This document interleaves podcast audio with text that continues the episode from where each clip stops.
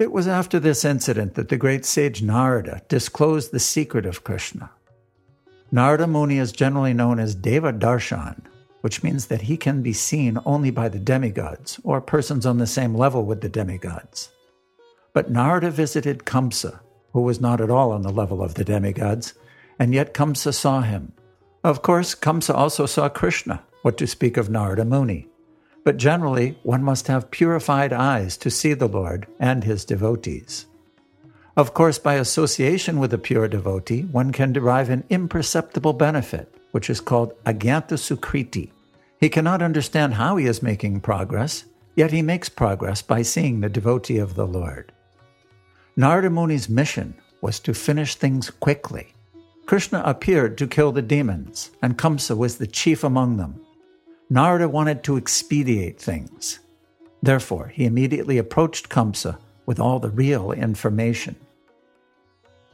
You are to be killed by the eighth son of Vasudeva, Narada told Kamsa. That eighth son is Krishna. You were misled by Vasudeva into believing that the eighth issue of Vasudeva was a daughter. Actually, the daughter was born of Yasoda, the wife of Nanda Maharaj, and Vasudeva exchanged the daughter, so you were misled. Krishna is the son of Vasudeva, as is Balaram. Being afraid of your atrocious nature, Vasudeva has tactfully hidden them in Vrindavan, out of your sight. Narada further informed Kamsa Krishna and Balaram have been living incognito in the care of Nanda Maharaj. All the asuras, your companions who were sent to Vrindavan to kill different children, were killed by Krishna and Balaram. As soon as Kamsa got this information from Narada Muni, he took out his sharpened sword and prepared to kill Vasudeva for his duplicity. But Narada pacified him. You are not to be killed by Vasudeva, he said. Why are you so anxious to kill him? Better to try and kill Krishna and Balaram. But in order to satisfy his wrath, Kamsa arrested Vasudeva and his wife and shackled them in iron chains. Acting on the new information, Kamsa immediately called for the Keshi demon and asked him to go to Vrindavan immediately to fetch Balaram and Krishna. In actuality, Kamsa asked Keshi to go to Vrindavan to be killed by Krishna and Balaram and thus get salvation.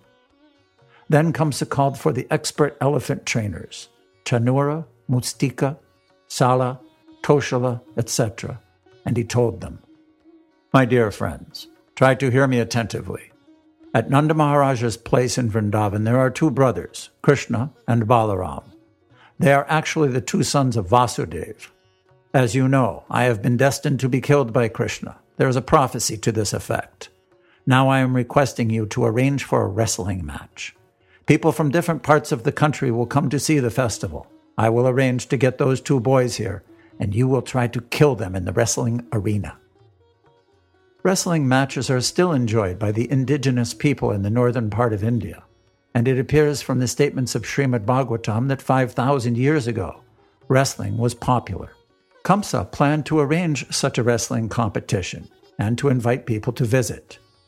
He also told the trainers of the elephants be sure to bring the elephant named Kuvalyapida and keep him at the gate of the wrestling camp.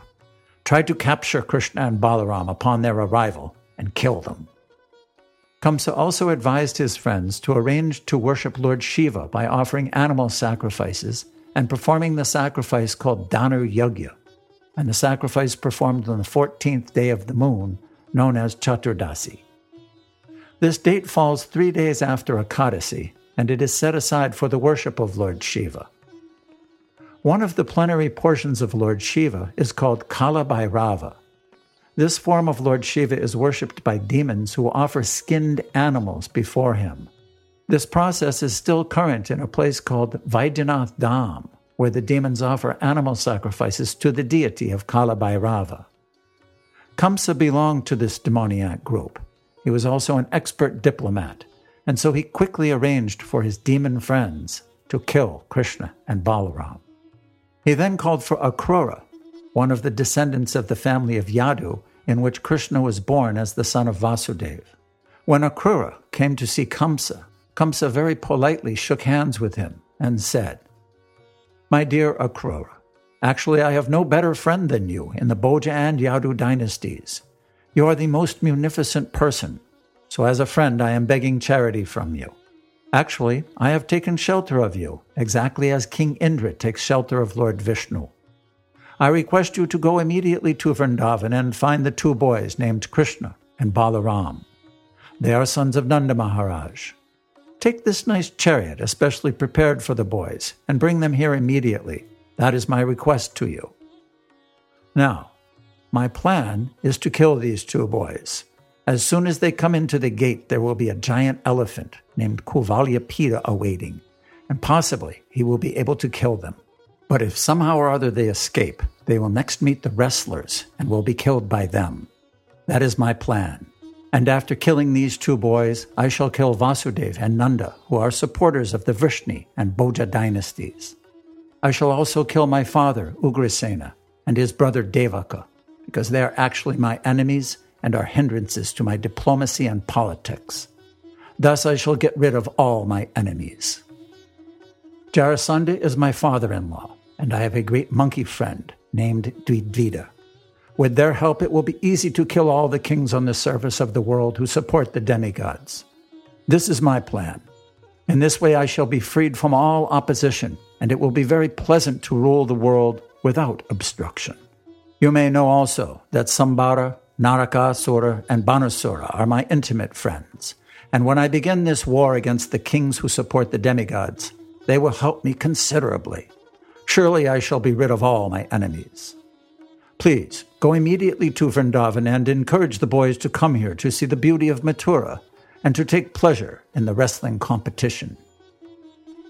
After hearing the plan of Kamsa's, Akrura replied, My dear king, your plan is very excellently made to counteract the hindrances to your diplomatic activities.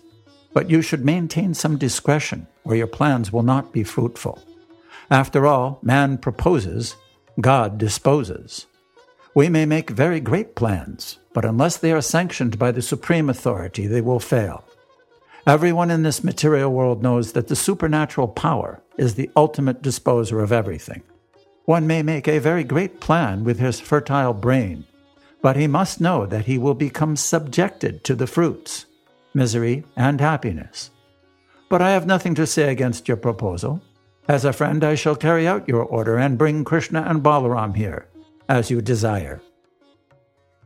After instructing his friends in various ways, Kamsa retired, and Akrura went to Vrindavan. Thus ends the Bhaktivedanta purport of the 36th chapter of Krishna. Kamsa sends Akrura for Krishna.